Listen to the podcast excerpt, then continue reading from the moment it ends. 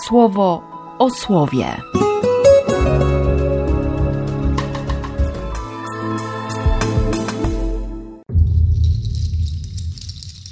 Pierwszy lutego, poniedziałek. Z listu do Hebrajczyków.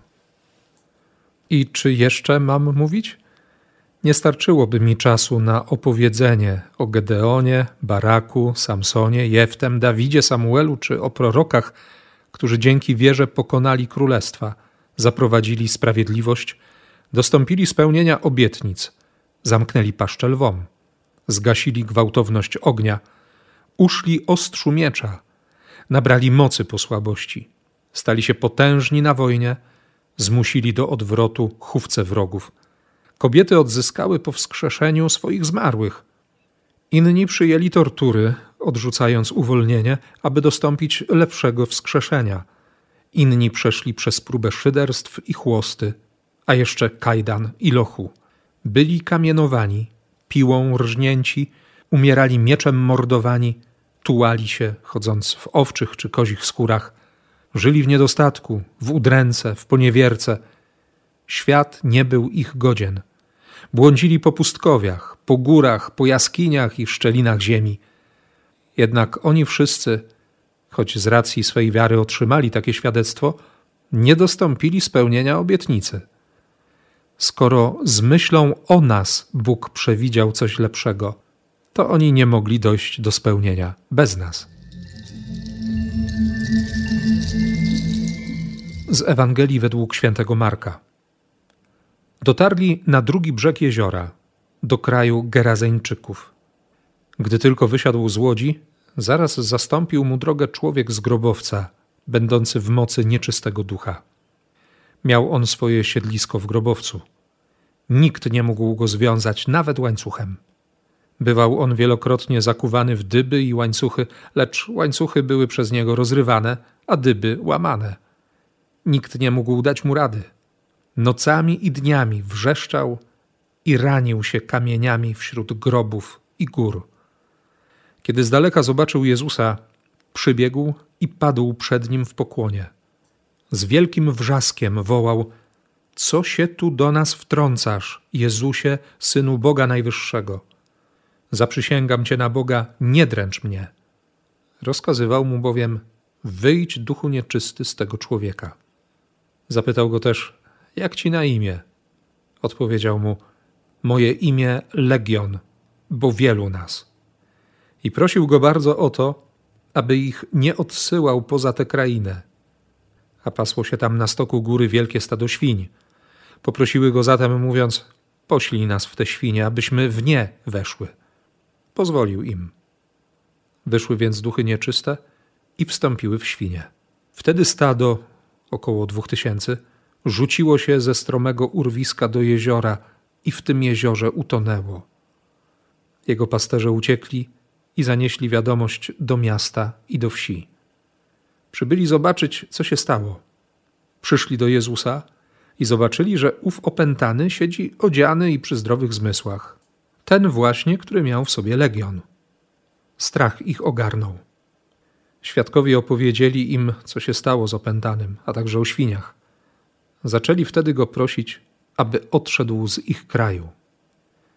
Kiedy wsiadał do łodzi, prosił go ten wcześniej opętany, żeby mógł zostać przy nim. Nie pozwolił mu, lecz mu powiedział: Idź do swojego domu, do swoich.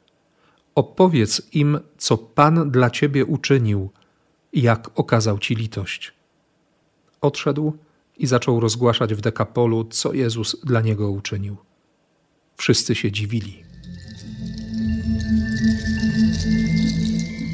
Autor listu do Hebrajczyków wydaje się już być zmęczony trochę tym opowiadaniem, przekonywaniem swoich współbraci, że Bóg naprawdę wypełnił obietnicę, że ta cała droga wiary od Abla, Henocha, Noego, Abrahama, przez wszystkich patriarchów, przez epokę sędziów, królów, proroków, że to wszystko dojrzewało do momentu przyjścia Chrystusa że czas musiał się wypełnić, musiał zostać wypełniony z jednej strony ogromną tęsknotą człowieka, bo ci wszyscy wcześniej prześladowani, ci, którzy doświadczali Bożej mocy i którzy objawiali Bożą moc, mieli w sobie ogromną tęsknotę. Nosili obietnice, ale te obietnice czekały na spełnienie, czekały na realizację. Więc, jak przeczytamy w tym 39 wersecie 11 rozdziału, oni wszyscy, choć z racji swej wiary otrzymali takie świadectwo, nie dostąpili spełnienia obietnicy. Dlaczego? I tutaj po prostu jestem rozbrojony tą szczerością, a jednocześnie przekonaniem o, o godności, o tym, jak bardzo ważne jest poznanie Chrystusa, jak bardzo ważne jest to życie w czasach Jezusa. Nie chodzi mi o teraz, i nie chodzi mi teraz o, o ten fizyczny czas, ale o świadomość tego, że Chrystus żyje. Chrystus żyje teraz. Jest z Kościołem, jest w Kościele. Skoro z myślą o nas Bóg przewidział coś lepszego, to oni nie mogli dojść do spełnienia bez nas. Cała historia zbawienia dokonywała się, bo Bóg myślał o Tobie, bo myślał o mnie. To nie jest byle co. I Faustyna, choćbyś była jedynym człowiekiem, i tak dla Ciebie stworzyłbym wszechświat. Oszałamiający zawrót głowy. Jak bardzo dla Boga jesteśmy ważni, jak bardzo istotni. No, w niesamowity sposób rozwija tę myśl pierwszego czytania dzisiejsza Ewangelia a właściwie bardzo krótki komentarz Piotra Chryzologa. Święty Marek w tym przekładzie Biblii pierwszego Kościoła mówi: Gdy tylko Jezus wysiadł z łodzi, zaraz zastąpił mu drogę człowiek z grobowca. Jakby to było własne określenie tego, który wyszedł naprzeciw Jezusowi. Człowiek z grobowca. Ludzie z Kromanią. Od razu mi się skojarzyło. A Piotr Chryzolog mówi: Oto ten, któremu obiecywano zaszczyty i chwały wszystkich królestw świata, mieszka w grobie, otoczony przez cuchnące rozkładaniem się ciała zmarłych. Gdy tylko przeczytałem ten komentarz, zacząłem się rozglądać w sobie samym, czy nie żyję w towarzystwie trupów, albo nie udaję życia w towarzystwie tych, którzy udają, że żyją. Nie chodzi oczywiście o żadne oskarżanie sióstr i braci i wytykanie komuś błędów albo śmierci, tylko zacząłem się zastanawiać nad swoimi pragnieniami, nad tym wodzeniem za nos, bo generalnie Ewangelia dzisiaj pokaże, że demon, jeśli nad kimkolwiek panuje, to doprowadza go do śmierci. To jest, to jest jedyna droga, której diabeł chce dla stworzenia. Czy to będzie człowiek, czy to będzie jakieś zwierzę, demon jest zabójcą.